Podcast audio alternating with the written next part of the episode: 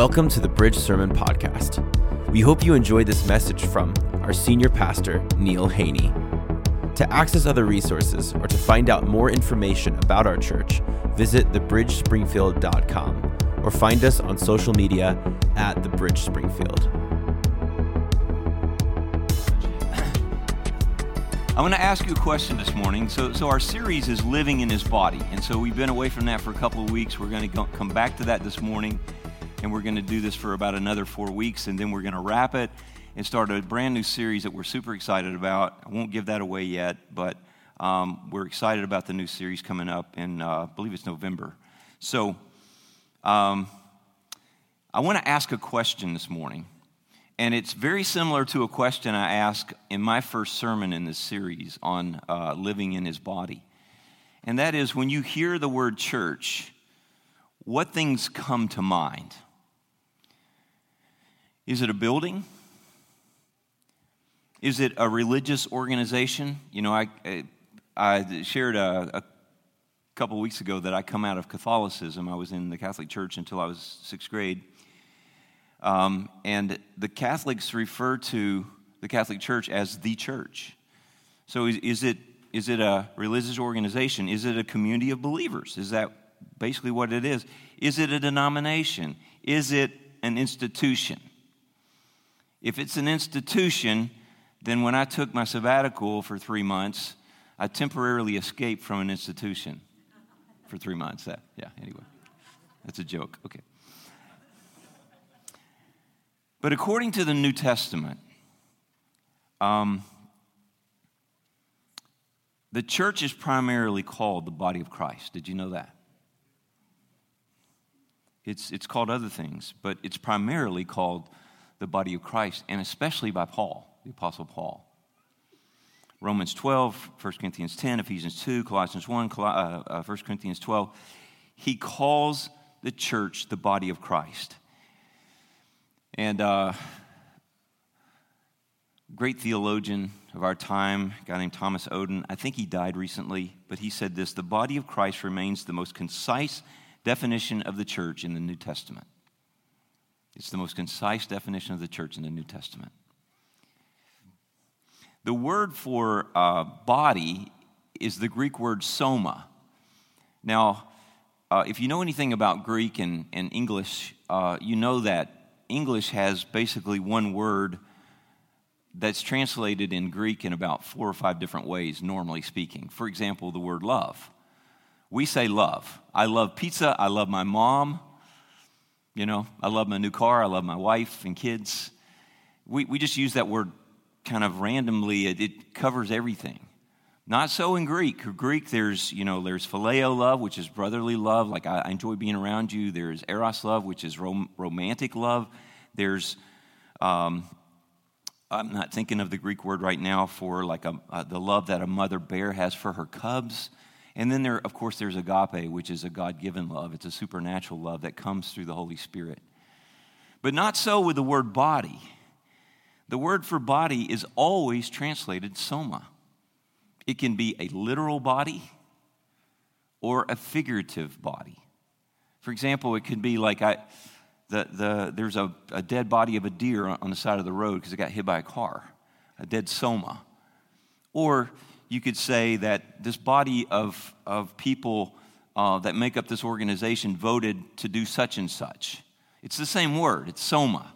And so it's, it's a little bit tricky to try to translate and understand exactly what Paul means by body when he uses it in, in, in the New Testament. However, as I was preparing my sermon this week, I became convinced that when Paul speaks of the body of Christ, he is talking about his literal body. And I'm going to give evidence for that in a moment.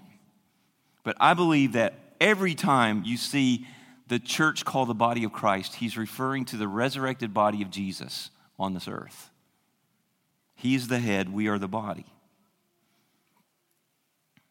Now, Paul believed that Jesus was resurrected in a human, a physical human body.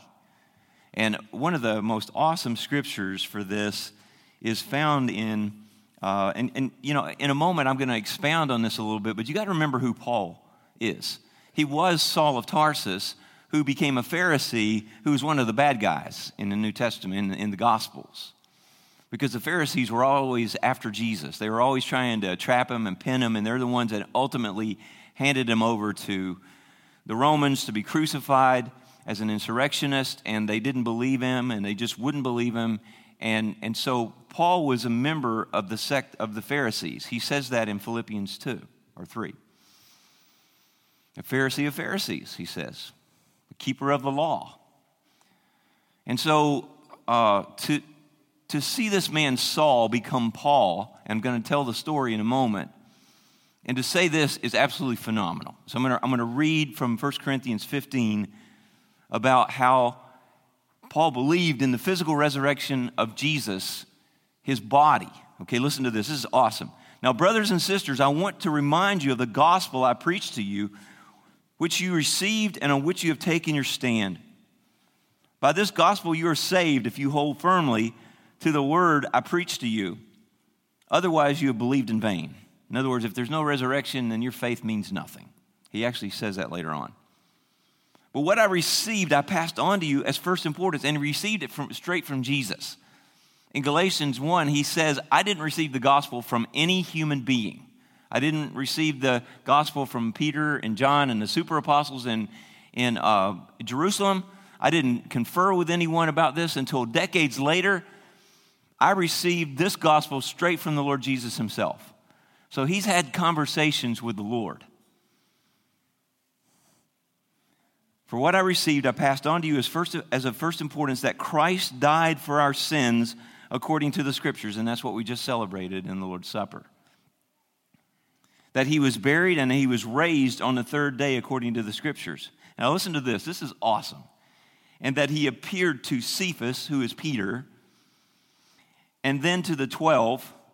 And after that, he appeared to more than 500 of the brothers and sisters at the same time, most of whom are still living at the time of this writing. You understand what that means? Paul's like, if you don't believe me, here's their cell phone numbers and their email addresses. Ask them yourself. They're still alive, most of them. They saw him. There is a resurrection. He was resurrected. We serve a resurrected Lord.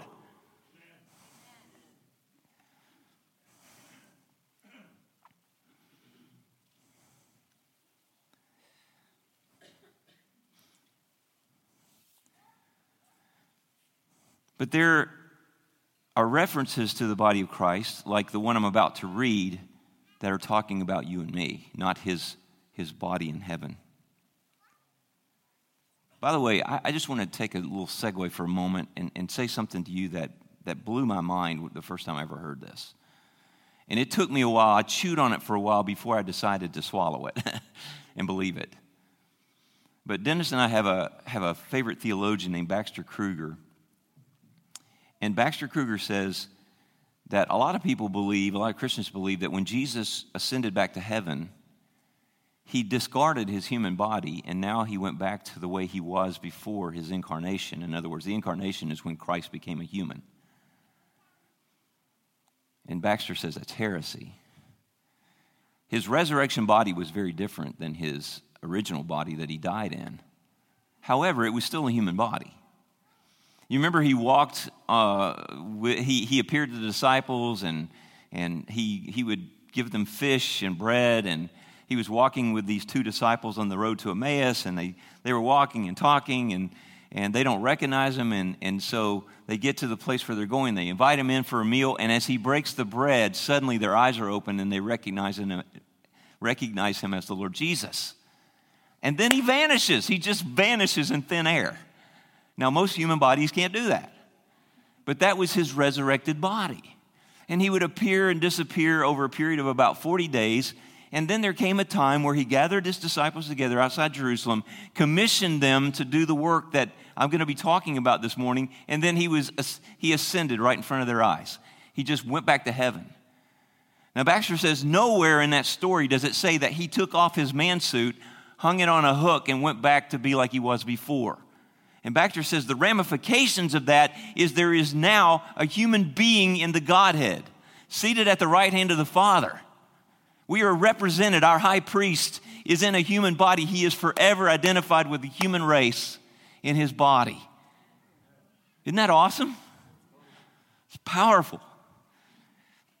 There was nothing about his humanity that inhibited his divinity, and it's still the same today. However, Paul seems to be saying that, there, that the, resurrection of, uh, uh, the resurrection body of Christ has two manifestations. One is seated at the right hand of the Father, interceding for us right now as our high priest. The other, and that's mind blowing enough, but the other is equally mind blowing, is that the manifestation of the resurrection body of Christ is what we call the church. You and me. We are his resurrected body on earth, and he is the head, but he wants to live out and finish his work on earth through you and me. Come on, guys, seriously. When I saw this in a deeper, broader way this week, it blew me away. I just, I was just astounded. Now, old Neil before 2012 would have immediately gone to a dark place about this. Because I feel like, as your pastor, that I have failed to do something. Not recognizing you as that, I feel like I have been very thin on my responsibility as a pastoral leader, as a pastor teacher, to equip the saints, you, for the work of the ministry. And I repented of that on Thursday. I spent some time down in the youth room on Thursday just pacing and praying and saying, Lord, I will spend the rest of my ministry equipping the saints for the work of the ministry. So if you'll go with Dennis and me, because we're, we're working on how to do this.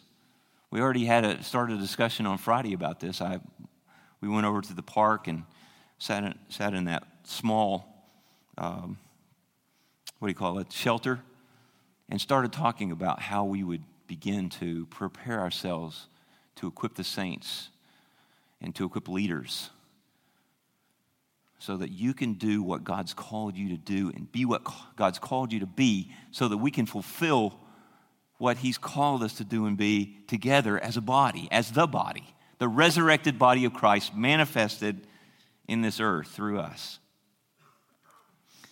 The great 20th century, theologian and martyr Dietrich Bonhoeffer, who wrote many books, he was martyred by uh, Nazi Germany. Uh, he took a stand against Hitler and was hanged just before the war ended. And he, was, he wasn't even 40 years old yet. But he says this the church is Christ existing on earth as community. Guys, we need each other. We need each other. We can't do what we need to do as lone rangers, as individual Christians. Why do you think Jesus sent the disciples out two by two? And why do you think that he brought them back? He talked, he sent them out again, he brought them back, he talked, he sent them out again. He commissioned them together. At Pentecost, they were together praying, the Holy Spirit fell, they went out together. They, this is a together thing. And it says that God added to their number daily those who are being saved. Because this is supposed to be done corporately. You are the body of Christ, not any one of you individually, but we make it up. So I want to I want to read. An, uh, I'm going to go back to my favorite scripture for this series, and I, I don't even think I have this, um, you know, up here. I just I, I've kind of weaved my way through this as I've gotten ready in my, you know, not feeling well. But anyway, just listen to this. Dial in here. So, of course, I've said it over and over again in Ephesians 4, he's talked about all the wonderful things that the gospel has to say that God loves us unconditionally, that He has sent Christ to die for us, to bring us back to Himself, to deal with our sin. While we were lost in our sins and our transgressions and our trespasses, God, who is rich in mercy, made us alive with Christ and seated Him in heavenly places with Christ Jesus. So our sins have been dealt with. You are saved through faith. That is not of yourself, it is a gift of God. So, none of what I'm talking about this morning has to do with your salvation. I want you to hear that loud and clear because I'm probably going to, for once in a long time, I may step on your toes this morning. But I want you to know on Thursday, I stepped on my own toes. I had some repenting to do, honestly, because I've, I've let you down. And I don't intend to do that anymore. When God shows me something, I want to make it right.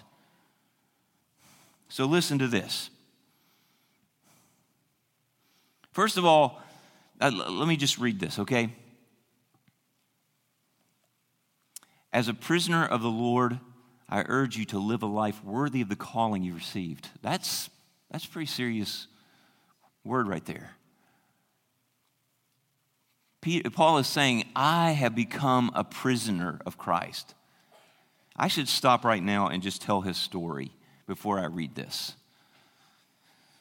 So I don't want to get ahead of myself. So, so this, this Saul, who was a Pharisee, was so zealous for his Jewish religion and so upset that he had been, he had been told by his mentors that Jesus of Nazareth was a fake and a phony, that he was, he was a false Messiah, and anyone who followed him was a heretic and should be put to death.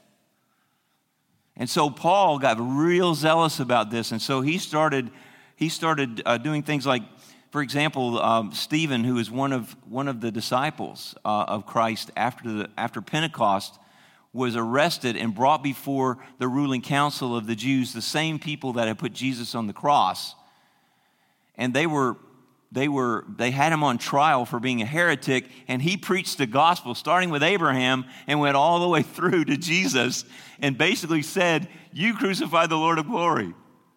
And they took him out and he stoned him to death and Saul watched their cloaks as they took them off to throw stones at Stephen he was the one guarding their cloaks so no one would steal their wallet or their credit cards or whatever. And he stood there in satisfaction as he watched Stephen be stoned to death. That's how zealous he was about this. That wasn't enough, though. He wasn't satisfied with just persecuting Christians in, in Jerusalem. He got papers from the high priest to go to Damascus to arrest more Christians uh, in their synagogues. If they were preaching Jesus in the synagogues, he was going to bring them back to Jerusalem and put them in prison. And he's on his way to Damascus when this thing happens to him. I'm going to read it right now. So his name is Saul, and his name gets changed to Paul after this happens. And we know him as the Apostle Paul, who wrote about a third of the New Testament or more, maybe half. Meanwhile, Saul was still breathing out murderous threats against the Lord's disciples. He went to the high priest and asked him for letters to the synagogues in Damascus so that he, if he found any there who belonged to the way, capital W, which was what it was called following Jesus, whether men or women, he might take them as prisoners to Jerusalem. As he neared Damascus on his journey, suddenly a light from heaven flashed around him. He fell to the ground and heard a voice say to him, Saul, Saul, why are you persecuting me? And he said, Who are you, Lord? And Jesus said, I am Jesus whom you are persecuting. Now, anytime the Lord repeats something, he does it for emphasis and he does it as a witness. And twice he says, If you're persecuting my people, you are persecuting me. Okay? Who are you, Lord? I am Jesus, whom you're persecuting. Why are you persecuting me? And Saul said, I'm sorry, I didn't realize it was you. and then he became the Apostle Paul, who is writing these awesome letters now to the churches. And Paul has concluded that the church is the body of Christ, the re- resurrected body of Christ on the earth, not just the man Jesus sitting in heaven.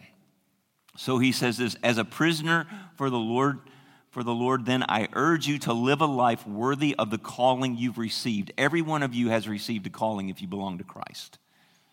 There is one body and one spirit, just as you were called to one hope when you were called, one Lord, one faith, one baptism, one God and Father of us all, who is over all and through all and in all. But to each one of us, grace or gifts have been given as Christ apportioned it. The word grace there in this context literally means you've been given gifts to use to bless the church. So Christ himself gave the apostles, the prophets, the evangelists, the pastors and teachers, of whom I'm a one, to equip his people, to equip the saints for the work of service, for the work of the ministry, so that the body of Christ may be built up until we all reach unity in the faith and in the knowledge of the Son of God and become mature, attaining to the whole measure of the fullness of Christ. He's talking about us. And that is a very literal way to talk about the body of Christ. And then he ends with this From him, the whole body, joined and held together by every supporting ligament, grows and builds itself up as each part does its work. That's you. That's you. And there's a complementary verse in chapter in, in, in 1 Corinthians 12 where he's talking about the gifts of the Spirit. And I'm not going to go into that this morning. But he says this Now you are the body of Christ, and each of you is a part of it. You're the body of Christ, and each of you is a part of it, part of it. And you build up the body of Christ as each one does his work, or its work, as each part does its work.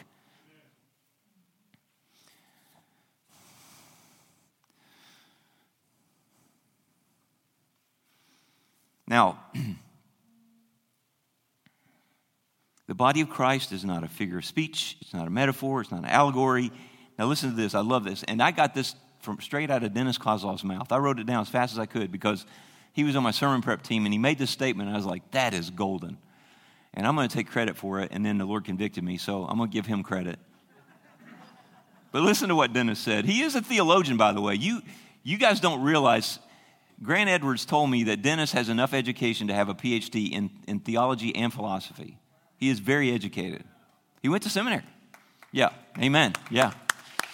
So the theologian speaks, and this is what he says The church is the multiplication and extension of the ministry of Jesus through his people, the church, who walked this earth just like he did in his earthly body 2,000 years ago. We're just a multiplication and extension of his body. That's what John 14 and 15 and 16 are all about, guys. If you go back and read the Gospel of John, he's explaining this. I have been with you, and now I'll be in you. Does that make sense? I'm going to go back to the Father and I'm going to send my spirit. And this is what he says in John 14, 12. I love this scripture. He says, If anyone, if anyone, raise your hand because that's you. If anyone believes in me, the things that I've been doing, he will do also, and even greater things than these. Why? Because we are multiplied by every time someone receives the Spirit of God, we become an extension of the body of Christ. So Jesus was limited to his human body, but not after Pentecost.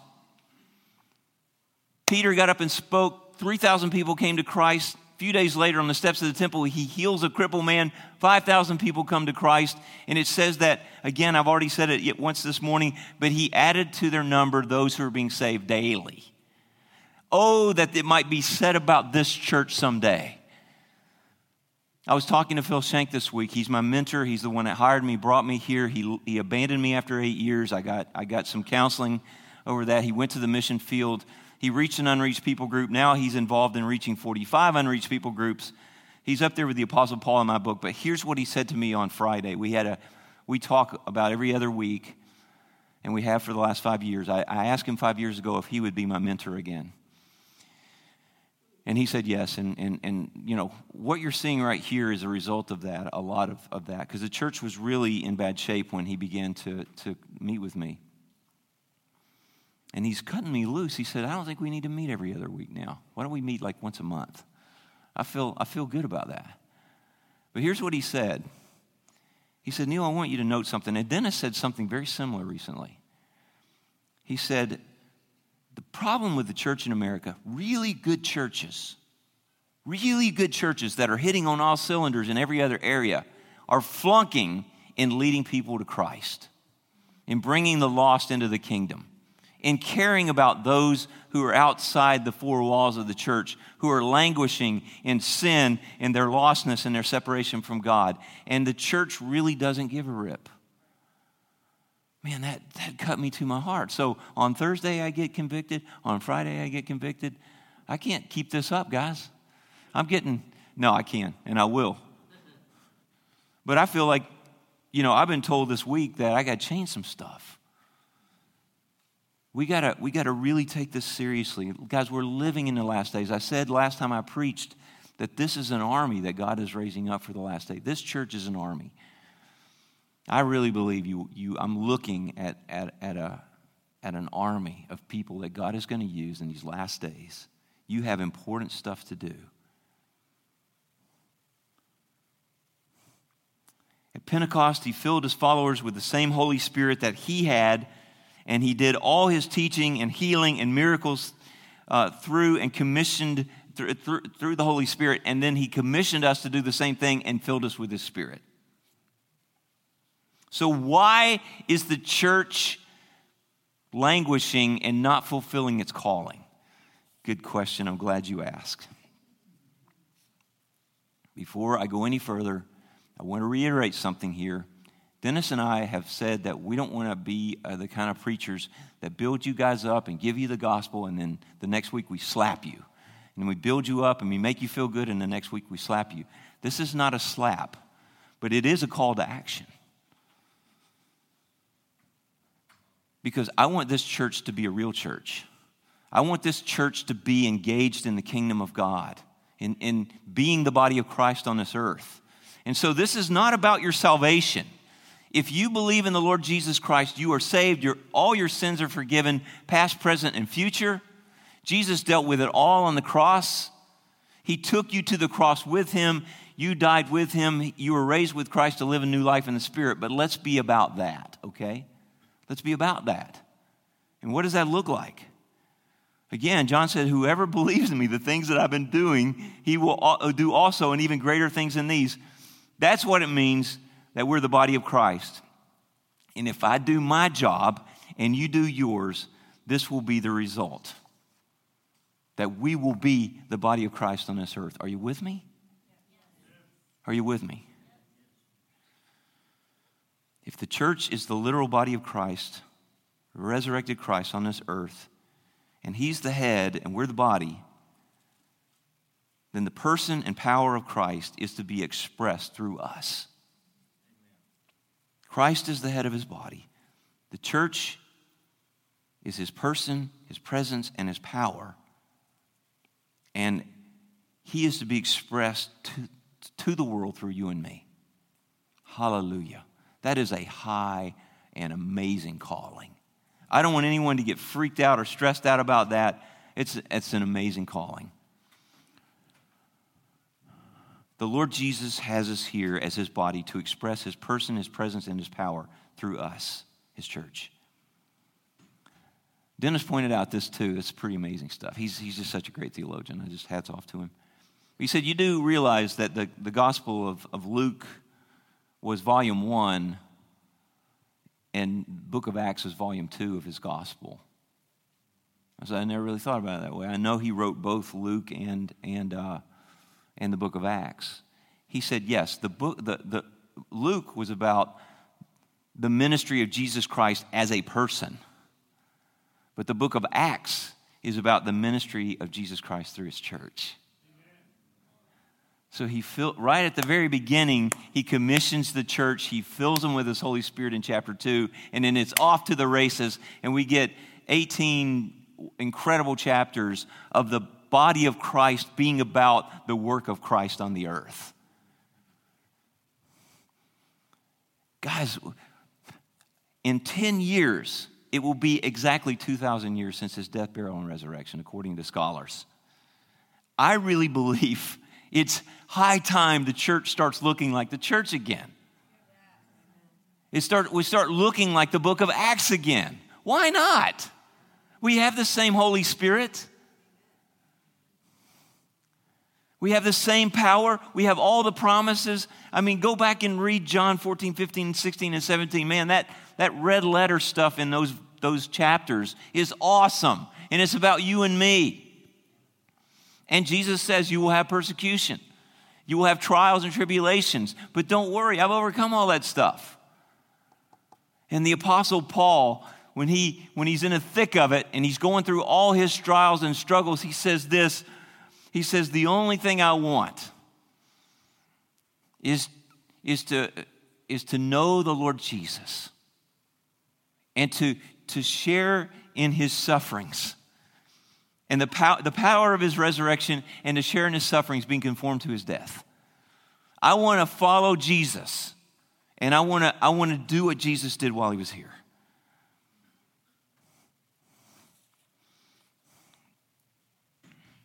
You know, um, people are supposed to get to know Jesus through us. That's the point. Now, if, if I wanted you to get to know me,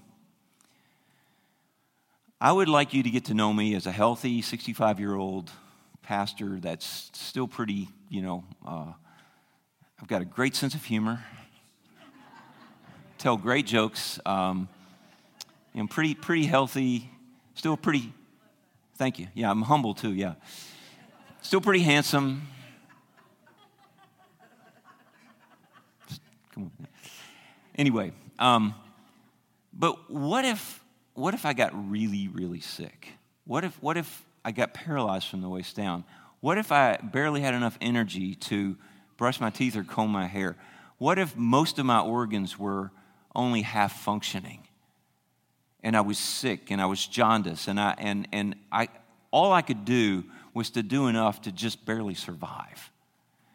And you came to me, would you first of all, would you be attracted to me?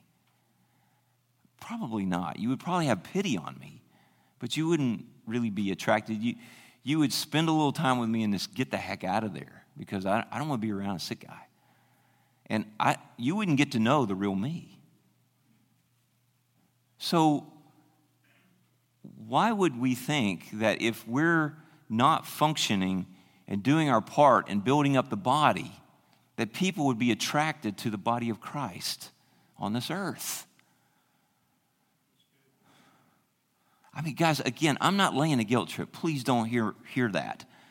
I just want to encourage us to let's figure out together what God is wanting us to do as each one does its part. What is your part?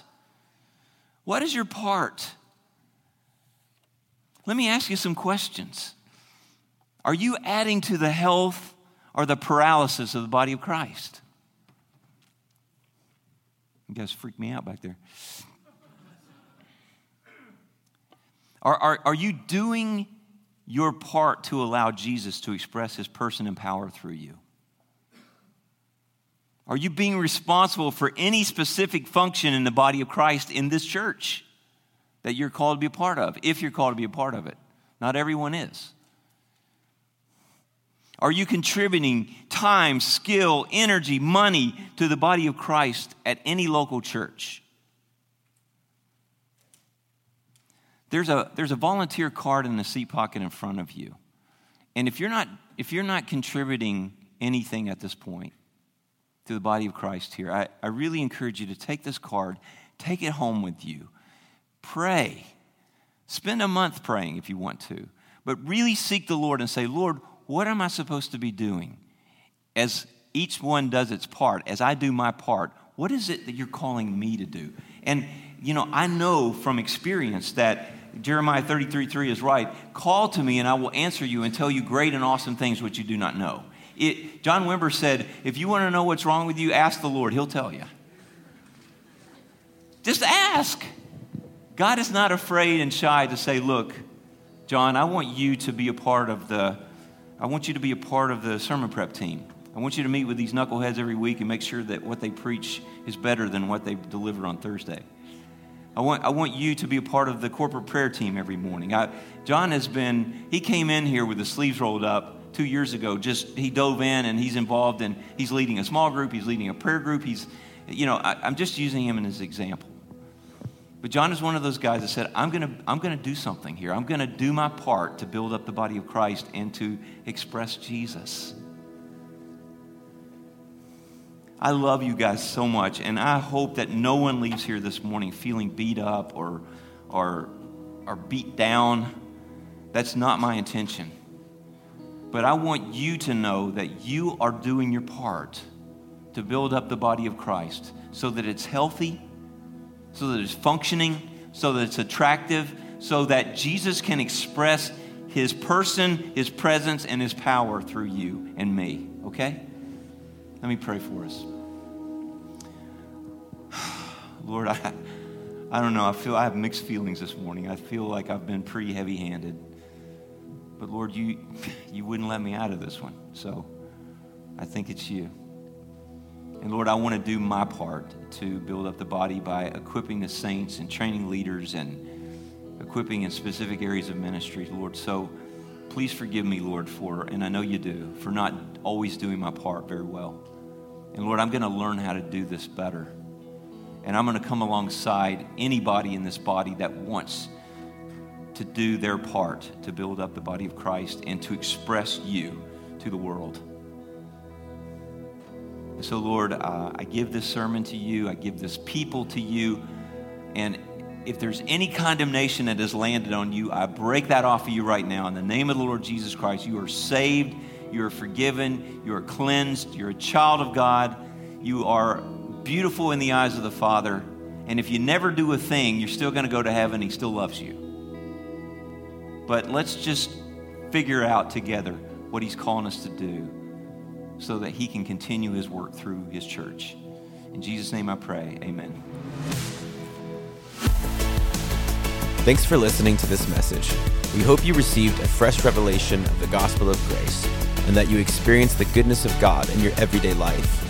For more content like this, or to stream our services live, visit thebridgespringfield.com. Have an awesome week.